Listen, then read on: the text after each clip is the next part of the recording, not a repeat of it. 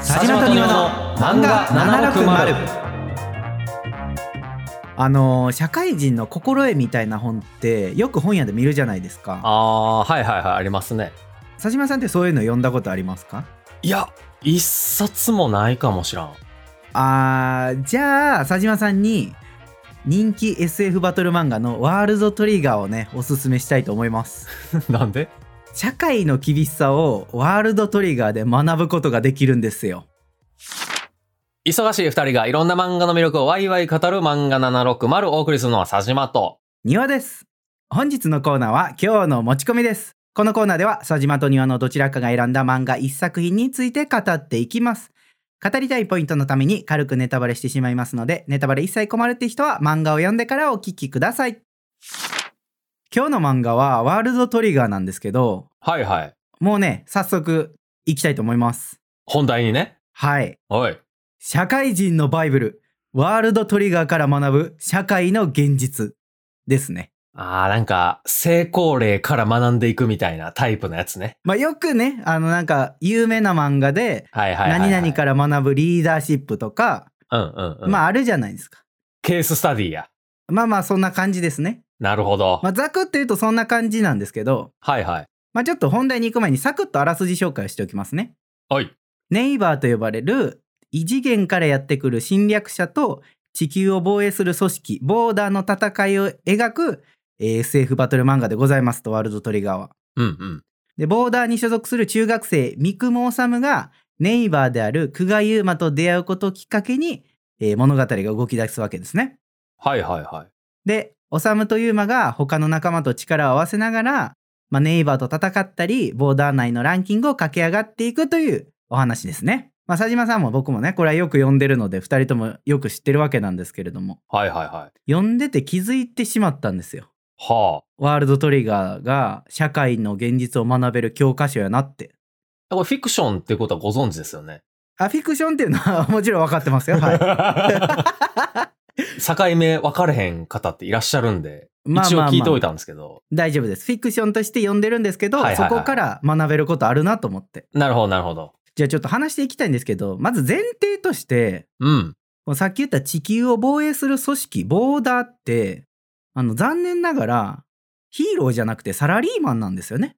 あー、まあ確かにそうっすよね。はい一。般企業ですよね。まあ、おおよそそんな感じなんかなと思うんですけど、うんうんうんうん、ボーダーを正式に紹介すると、海峡防衛機関、ボーダーっていう、まあ、名前になってるんですけど、はいはいはい。おそらく正式な国の機関ではないんですよね。なんか軍隊とかっていうよりは、その施設の舞台というか、うんうんうん、っていうまあ、感じですよね。防衛団みたいなところから始まったと言われてるわけなんですけど、公的なお金が流れてる可能性は十分にあるけど、一応組織としては独立してるって感じですよね。まあ、そんな感じなんですけど、うんうんうん。ね主人公のオサムも作中で言ってるんですけど僕たちはヒーローではないとはいはいはい。言ってるんですよ。まあ、これは全然違う意味合いのセリフなんですけ ど佐島さんが突っ込んでくれないからそのまま行くんですがポイントが分かれへんから。 あのーこれボーダーってこうはいは自い分が人を助けたい時に活動するっていうスタイルではなくて、はいはいはい。基基本的にそのボはいはいはいーダーの本部の指示に基づいて、まあ、人を助けたり防衛任務などに就くと、なるほどなるほど。まあ、そういう形なんで、はいははわゆるなんて言うんだろうよくこう漫画に出てくるヒーローものの人たちとは少し違うような働き方をしていると。トップダウンですよね。組織的には基本的に はそうです、はいはいはい。上の命令には絶対みたいな感じです、そうそうそうはいはいはい。あの上司の指示に従って、まあ、仕組み的にもお給料もそのボーダーの本部からいただくと。 まあ、バンバンルール破ってるけどね。いやまあそれはルールは何て言うんでしょう基本的にこう世の中を回すためにあるわけですからはいはいはいはい。あのそれ通りになかなかいかないんじゃないかなと。 ニアさんそっち派なんですね。いやなんかそっち派って言われると僕がイレギュラーみたいな言い方に聞こえるんですけど いやいや、我々はやっぱりね、あの、ルールは壊すためにあるってずっと学んできた んで。ルールは壊すためにあるそうですよ。過激派な考え方ですね。鍵派じゃないですよ。そのやっぱ常識を疑えっていうところから、やっぱり新しい発見とか、人類の進歩とかが生まれるわけですから。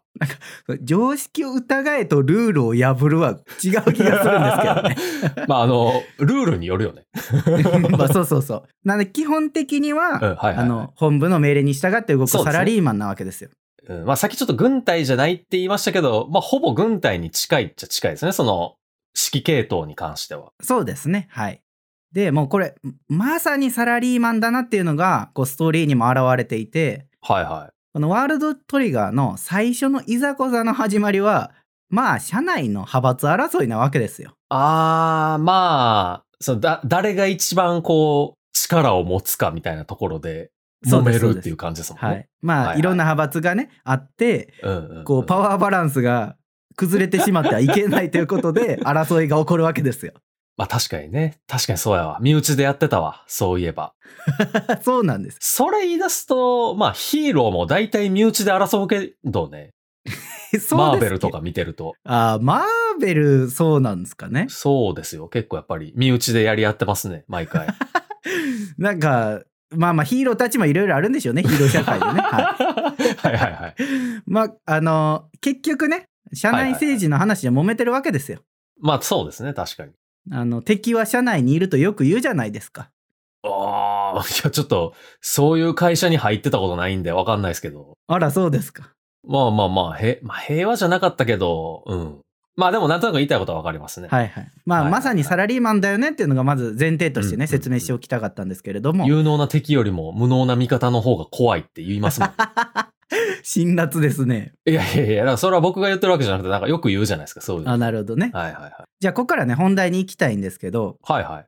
まず、佐島さんに一つ質問があります。うん。あの、ワールドトリガーのこはのいストーリーの中で、まあ、いわゆるネイバーたちが住んでる世界にこう遠征をするというね、はいはいはい。を目的にして、こうボーダー内でのランキングを駆け上がっていくっていうね、ストーリーになってるわけですね、主人公たちが。で、その上位ランクへ駆け上がっていく、オサムとユーマが所属する玉駒第二がありますが、まあ、この玉駒第二がここまで成長した理由は何でしょうえ、強いやつおるからじゃないんですか。いやいや、いやまあそれも ね、一理あるんですよ。はいはいはい。あの、オサムが出会ったユーマがすごく強いっていうのはもちろんあるんですけど、そう、駒が強くて、指揮ができる。強いって感じじゃないいや、それはちょっと読み込みが足りないです ね。ああ、なんか浅いって言われた。あのー皆さんね、いろんはいはない人は知ってるかもしれないんですけど、このユーマが仲間に加わった時、ユーマも最初結構ね、先輩に負けちゃうんですよね。はいはいはい、その訓練みたいなやつでね。そうそうそうそう。んうんうん、確かに確かに。意外とこの自分のトリガーって言われる装備じゃなくてボーダーが使ってる装備を使うと慣れてないからうまくいかないってところでうんうん、うん。最。初から活躍できるわけじゃないんですよ。はいはいはいはい。まあ、それから考えるとこの玉駒第二がここまでぐんぐん成長できたのはボーダーのいろはを教えてくれる先輩たちがたくさんいたからなんですよ。まあまあ、そうっすね。はい、なんで最初から強かったわけじゃなくてどんどん強くなっていったっていう理由にはその先輩たちのサポートがあったと。はいはいはいはい。で、ここからわかる社会の現実1点目来ました。おう結局、コ ネ。ですそそんな話ちゃうよ。いや、そういう話なんですよ、これちは。ゃうでしょ。え、だってユーマは、はいはい。まあ、まあでもそうか、コネか。 結構教えてもらってるもんな。可愛がってもらってんもん な。なんか知らんけど。あの、オサムとユーマが、まあ、一緒に組んでやろうということで、玉駒第2っていう舞台ができたわけなんですけど、うんうん、うん。まず出来上がってすぐ、エリートばっかりの先輩である玉駒第一っていう舞台にマンツーマンで教えてもらってるっていうのめちゃめちゃでかいんですよ。ああ、そっか。本来は、C 級単位、一番下の C 級単位になってから、なんかあれですよね。一応師匠とかは自分で見つけなあかんみたいな感じそうなんですよ。でしたあのよね。はい。コミックスの方に書かれてるんですけど、はいはいはい。通常入隊したばかりの隊員たち、まあ、C 級隊員になるんですけどはいはいはい。最初はできる人の試合とかムービーを見て勉強しますと。はいはいはいはい。でそれを見て自分でやってある程度形になってきたらこう直接先輩に声をかけたりうんうんうん。誰かに仲介してもらって自分を弟子にしてもらうと。うんうんうんうんうん。もしくはひたすら個人ランク戦に挑むというのもありっていうふうに書いてあるんですよね。はいはいはいはい。つまりは最初みんなそんな教えてくれる人が当たり前のようにいるわけじゃないんですよ。いや、確かによく考えると結構厳しいな、このシステ ム。 な言ったらはいはい YouTube 見ながらあそうのっすよね野球練習してある程度打てるようになったら先輩に声かけるみたいなもんですよ。 OJT ですらないっすもんね、こ れ。そうですよ。ほう放置って言ったらあれですけど。結構やばいな。なんかオリエンぐらいしかやってくれへんみたいな感じですよね、もまあなんて団体演習みたいなのはあるみたいなんですけう。ど、はいはいはい。その個別の練習は基本的には自分たち次第っていう風になってるんで、だからこれをあの玉駒第二をよく考えてみると、はいはいはい。最初から教えてもらう人たちがいて、しかも加えてそのつてでさらに他に強い先輩たちも紹介してもらって、どんどん訓練してもらってるんですよ。はいはいはいはいはいはい。これはね、あまたの C 級隊員からすると、ありえない状況なんですよね。まあ、せやけど、ユーマの場合は、あれちゃいますやっぱり、もともと戦闘経験があって、光るものがあって、その実力を持ってして、こう、コネができたみたいな感じじゃないですか。そうなんですよ。ユーマは確かにそのパターンで、うんうんうん。あの強いやつ特有のコネの作り方なんですよね。はいはいはいはいはい。あのスポーツとかゲームやってる人やったらわかるんですけど、強い人ってこうどうしても上の人から注目されてそうね。つながはれいるみはたいいはいはいなはいね。。あの、トップは大体友達みたいなそう感でじすのやつですね。はいはいは。ないんかこう下っ端の僕らからす るとあ上の人たちつながってるみたいなね。はいはいはいはいはい。まあ、それはあるなまあ、うんうんうん確かにユーマのと独特のコネの作り方なんですけど、はいはいはもうそれ以外の、まあ、オサムとかい。うん。アマトリちゃんとかはそういうわけじゃなくて最初から先輩についてもらってしかもさらなるコネでってなってるわけですあーよ。まあ確かにそうか、アマトリさんも、まあ実際実力結構、実力というか素質は結構あったけど、それ、まあ修行してみて初めて分かったみたいな感じでしたもんね。あそうですそうです確かにそうです確かに。なんでもうこのコネっていうのがめちゃくちゃでかいわけですよ。はいはい。三雲くんに関しては何もできひんけど強いやつ知ってたっていうだけで入れたみたいな感じで すもんね。言い方悪いけど、言い方悪いけど、うん。そうですもんね。まあ最大限生かしたってことそなうんでそうすけそどう。運をめちゃめちゃ活かしてるっていう感じですね。なんで他の C 級隊員からするとめちゃめちゃ苦労してやっと師匠を見つけるっていうこう段階を踏んでるのにうんうんうんぐんぐん伸びていく玉駒第二を見て あんなコネ欲しいなって思ってるんですよ。確かにさ、なんか、ユーマがさ、確かその、ちゃんと C 級からしっかりこう、段階を踏んで上に行きたいって言った理由の一つに、はい、はい、その、他の隊員からして、フェアじゃなかったらなんか実力認めてもらえないじゃん、みたいな。言うてましたけど、今のん聞くと、僕、同じ C 級隊員で同じぐらいの年齢やったら、あいつなんやねんって思いますよね、ちょっとい。やそう思ってるんですよきっと他の C 級隊 員。いい結な局って思っちゃうよな。いやまあずるいなとまでは言わないですけどはいはい、はい。いい。なって。まあ、だって、しこたま、なんか、教育されてるもんな、もう。だからそうですよだからそもそも入隊する前にそうレそうクそうチそャーうそうを受け始めてますからね。いやまあまあ、そのために結構ね、投げ出したものはあるけどさ、犠まあ牲まにあしたものはいっぱいあるけど、そうなんですけど、あこっから学べるのはやっぱ結局コネやなっていうのが一つこでれ す。の方なんか、なんか今の話だと別に強くなろうみたいなんでいいやん。いやいや、コネですよ。これコネがなかったらここまでは来れなかった。やっぱ まあさ、強くてもコネを生かされへんとっていう感じは確かにそうか。コネのつかみ方っていうのが大事なわけですよ。確かにユーマが結構ぶっきらぼうなやつで、いや、なんかそんな人と話すのいいっすみたいな感じだったら、こうはなってなかったっすもんね。そうです、そうです。まあそうい確うかこにとそでうす。やっわ。なるほど。ていうのがね、まあ一つ目の学べたポイントなんですけど、お次あの、社会の現実2点目。ーはい。最終的に金の問題ですね。えーなんか嫌やな、今回の話。シーズン2になって早々さ、仕方ないですよ、社会の現実の話ですから ね。まあ、これは逆にね、明るく話していきましょう、じゃあ。明るく。 あの、最初に言ったように、はいはいはい。ボーダーがその町の平和を守るためのはい、はい。特別組織でありながら、まあ、国の機関ではなさそうですと。うんうんうん。まあ、その、まあ、証拠にじゃないですけど、資金調達とかも自分たちでしている模様ですね。まあ、自分たちでっていうか、唐沢さんがしてくれてる感じでしたよね。あの営業担当の唐沢さんそがうそうそうね、はい、して くれてるそんでもすそけど。も、なんか、ジャンプに出てくる、その組織に営業担当がいるってい うのが、結構おもろい。今いや思うもと。お金稼ぎのためにね、やっぱいるんですよ。はいはい、そうですね、確かに。で、こう、スポンサーを集めて、ボーダーの活動資金を得ていると。はいはいはいはい。なんでこう作中でもこう市民に被害とかがたくさん出ちゃうとスポンサーが手引いちゃうこともあるからまあそこら辺は気をつかないとダメですよねみたいな会話もあるわけですよ。うーん。やっぱ社会人からするとまあまあまあでもそうやんなって感じなんですよ。はいはいはい。お金集めるためにはこう外のことも気にしないといけないしお金集めるためにいろんなことしないといけないというね。はいはいはいはいはまあそこまではわかるんですけど、まあ、私読んでて思ったのがショッキングな事件が起こるわけですよ。い。はいはい。まあいろいろあるけど。ネイバーの侵略で C 級隊員数十人が拉致されてしまうわけはでいすね。はいはいはい。ありましたね。でこれはもう C 級隊員がなんでいっぱいそんなに連れ去られたかというとあの C 級隊員自体が緊急脱出っていうこうやばくなると本部へ逃げるトリガーの機能がはいはいはい B 級とか A 級の人は使えるんですけど C 級隊員は使えないとベイルアウトね。緊急脱出と書いてベイルアウトというわけなんですけど、はいはいはいはい。まあ、それのせいで逃げられずに拉致されてしまったと。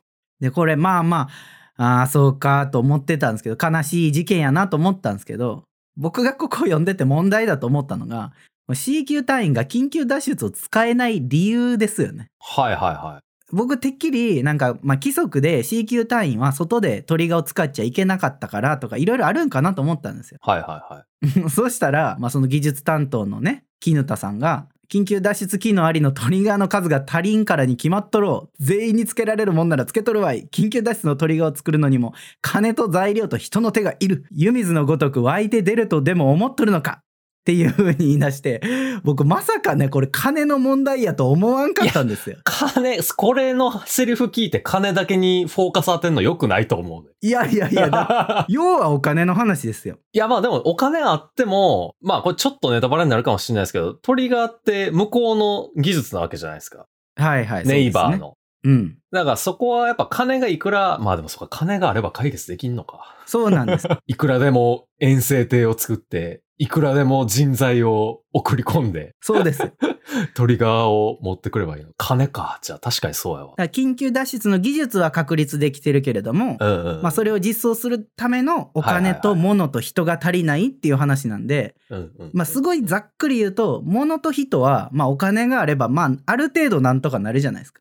これじゃあ、あれですか、あの、唐沢さんが、スポンサーの企業の方々に、いやー、やっぱりこの、なんかシルバープランからゴールドプランに上げてもらわないと、C 級隊員の皆さん、普通に連れ去られちゃうんすよねって言ったら、もうちょっと金出てくる可能性あるってことですかその可能性ありますね。え、それ営業トークンしたらいいやん。あおそらくねそれはもう言わずにもう彼はやってます。優秀やからね。はい、まあ、リレーション大事やもんな。営業まあやするとっき。てるんですけど、はいはいはいはいこのショッキングな事件が起こってしまったのはね結局お金が足りなかったからだという話なんですよ。唐沢さん、一人で全部回してる のに。そそれはねなんか組織としての問題やと思うんですけど。それなんか、唐沢さんがさ、金持ってこないからさ、みたいな感じになっちゃうけど。いやいやいやそれは唐沢さんはやれることはもうやってるんですけどはいはいはい。そこはちょっと組織の問題ですよね営業の人をもう少し置いた方がいいかもしれないです。まあそうですね。一人であの企業を持たせるの結構厳しい気しますよね。まあ、なんでこの事件をはいはい、はい。逆に言うと金があれば救えた人がたくさんいたということなんですよこの事件に関して言えばね。まあ、そ、備えというかね。そうそうそうそう。見えない脅威に対してみんながこう、準備できていれば、お金も出せていればっていうところ。そうなんですうよ、ん。なんかこの結論を僕読んであのしばらくちょっと落ち込んでましたもん、現実味ありすぎて。いや、落ち込むの良くないんじゃないですか、でも。なんで最初に明るくよって言ったじゃないですか。約束したやん。二人こでれ。これはまあ読んだ時の僕ですよ。ああ、なるほどね。今はね明るく話してますけど、はいはいはい。ちょっと読んだ時はうわ金足りてたらもうちょっと救えたんかみたいな感じでね 元営業マンとしての 教授が出てきてしまった。そうちょっとねこれはあここ現実味あるなと思って、ねはいはい。あ、自分が営業補佐で回ってたらもしかしたら、みたいな。そうですよまあでも実際いくらぐらいでいけるんすかねトリガーって。いやちょっとそれはめちゃめちゃ高価なもんやと思うんですよねねなんか何十万とかではなさそうっすもんね。まあ一つ100万ぐらいもしかしたらするかもしれないですね100万やったらなんかすぐ集まる気する けど。大変なんですよ C 級単位数が多いからいやでもさ、例えばその C 級団員も入るけど、例えばその自分でさ、こう個人スポンサーとかつけてさ。いやそんなね下っ端に個人スポンサーなんかつかなまいあんですよ、そうか。せやそんな。なにスポンサーさんはね、優しくない。そうですね。もともと確か に有名とかじゃないと、そうです、そうです。いや、でも C 級単位でしょとか言われたら、もう、はあってなっちゃいますもん。そういうことです。厳しいなそう、厳しいんですよ。まあ、この事件のことはちょっとこんぐらいにしときまして、はいはいまあ、はプラスで言うならお金のことをね、い。はい。 A 級は A 級になると特典でこう開発室に頼んで自分のトリガーをこう自分好みに改造できるんですよね。はいはいはいはいはこれをよく考えるとあのネイバーとかが攻めてきた時にめちゃめちゃ強化されたトリガーを使ってるんですよね。すごい。い武器をね。うんうんうんうんそれを考えると究極金がめちゃくちゃあればめちゃくちゃ強いトリガーが作れるっていう考えに至るんですよ。まあ、確かにそのネイバーの、まあ、国というか、その星うんうんうん。の人たちは、まあ、みんな大体戦争してるから多分軍需産業が発達してて、そこに金かけやすいっていうのもうんうんあるんでしょうね。うん。うん。まあ技でも術が進んでるかそうはいはい資はい源があるかですね。はい。でも、まあ、この、こちら側というか、その地球側としては、そんなにみんな脅威を感じへんから金をあんまり出してないっていう。いやーここがギリギリなんじゃないですか今その出してないわけじゃないですけど、あーまあまあそうかそうか。収支のバランスを考えるとここが限界なんでしょうけど、なるほどね。でもこれ考えるとおはいはい金があればめっちゃ強くなれるって言ってもいいんかなと思ってね。 まあそうですよね。だから多分、アメリカとかが乗り出してきたら、急になんか発展したりとかするんでしょうね。資金力のでかさ資金でね。力軍事、軍事費というか、あれでなんか開発とかしまくるんでしょうね。いや怖いですけどそう戦闘機とか飛び回るワールドトリガーになる可能性あ りますよ。ちょっと漫画変わるんでそれは避けたいんですけど衛ね。星兵器とか出てくるかもしれないです。オービタルストライクが来る。 まあそんな規模のでかい戦いになるとねちょっとわけわからんくなるんでまあそこまではいかないですけどはいはいはい。まあ、要は金あれば結構強くなれそうっていうのがねまず一つありますと。うんうんうん。でまあ極めつけはですよ少し話変わりますけどはいはい。もう一つお金のことで言うなら極めつけはボーダーのスポンサーの息子が永久の隊員におることです よ。 いやー、確かに地味ながらおったなあのストーリーの中でね出てきて、はいはいはいはい。まあ、修と絡むわけなんですけれども、うんうんうん。まあでもつまりそういうことですよね。まあ、そうか、だから、スポンサーの息子やから守らなあかんっちゃ守らなあかんけど、C 級単位にしてるとベイルアウト使えへん可能性があるから、あそこに置いてんのか。まあ、C 級隊員はそもそも戦闘に出ないし、はいはいはまあ、どうなんかなっていうのはあるんですけどそのスポンサーの息子自身があの A 級単位に入れてくれって確か要望したからい。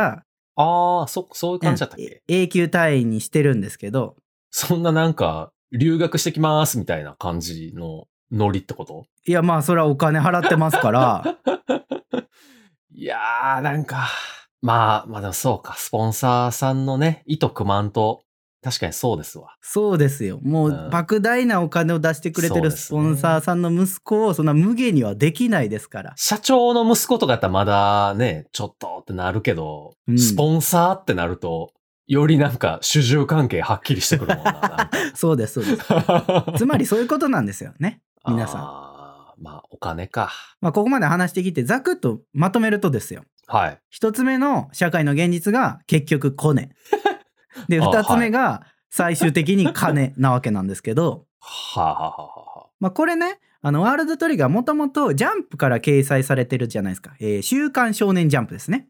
あ、はいはいはい。でそれから考えるといわゆる王道の友情努力勝利っていうテイストから始まってるわけなんですよね。はいはいはい。で友情努力勝利もすごくいいなとは思ったんですけどはいはい。ちょっとこの現実を受け止めてよくよく考えるとあの言い換えた方がいいんじゃないかなと思ってては言い換えると人脈財力昇進になるんちゃうかなと思ってあ、えー、なんか、少年たちに託してあげや、も う。社会人のそういうなんか色眼鏡じゃないけどさ、持ち込んだらダメやと思いますよ。いやいやいや少年漫画に。でもこれ はあのー皆さんね読んでいったら理解できるんですけど主人公の一人であるオサムもはい結はい。構こういう大人の戦い方も覚えていくんですよね。あー、またそうか。周りの使えるものは使っていくっていうまあ、なんか、どうしても、世間の目とかありますもんね。この漫画。そう世間の名との戦い方もね 実際出てきますけど広報の方とかね、いらっしゃるから。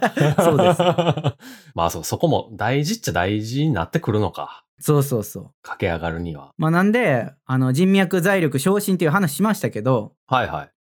そういうバトルで熱い戦いを進めていく主人公たちのまあ成長度合いもすごい面白いところやと思うんですけど、うんうんうん大人の戦い方を覚えていく、あの、おさむたちの凄さも、こう、楽しめる一部なんじゃないかなと、最近思ったんですよね。あーまあ、確かにその両方のバランスがあるから、こう、飽きずに読めるっていうのはあるかもしれないですね。そうです、そうです。なるほどな。なかなかね、新しいところでは、なんていうか、今までと一味違った内容も入ってきてるんでね。いや、これでも、なんか、新卒の人とかにめっちゃ勧めづらなる くない大丈夫いやいや、現実、現実こんな感じやでって分かっといた方がいいんちゃうかなと思う。いや、最初は夢持って突き進んでた方が絶対いい って。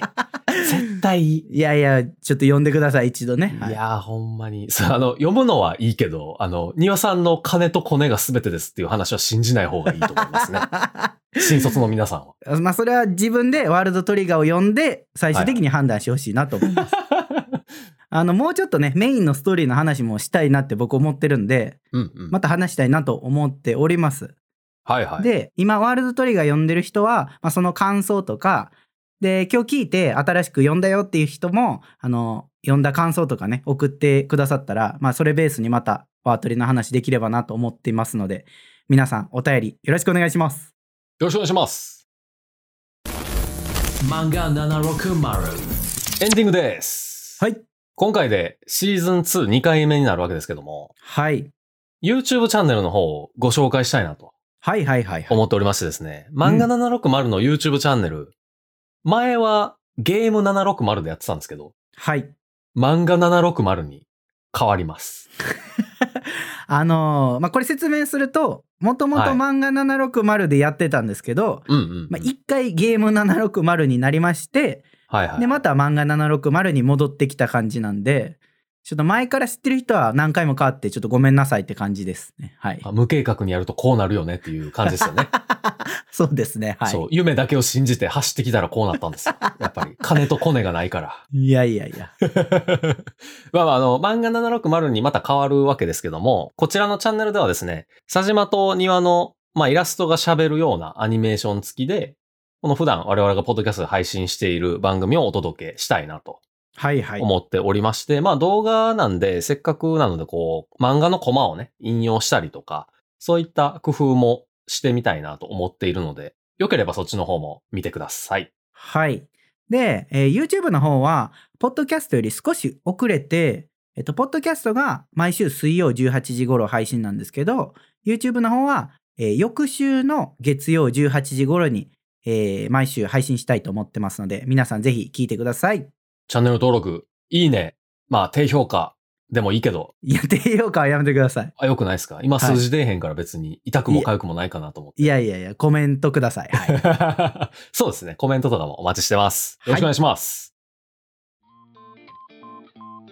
番組の感想を語ってほしい漫画のリクエストはツイートお便りで受け付けています。ツイートの場合はハッシュタグ漫画760、お便りは公式ページからもしくはメールで送れるので番組概要欄をご確認ください。お便り採用者の中から抽選で漫画760のステッカーをプレゼントしていますので皆さんぜひぜひ送ってください。漫画760は Spotify や Apple Podcast、Amazon Music などで毎週水曜18時頃に更新しています。漫画760を面白いと思ってくれた方は番組のフォロー、高評価、レビューをお願いします。ではまた来週。バイバイ。バイバイ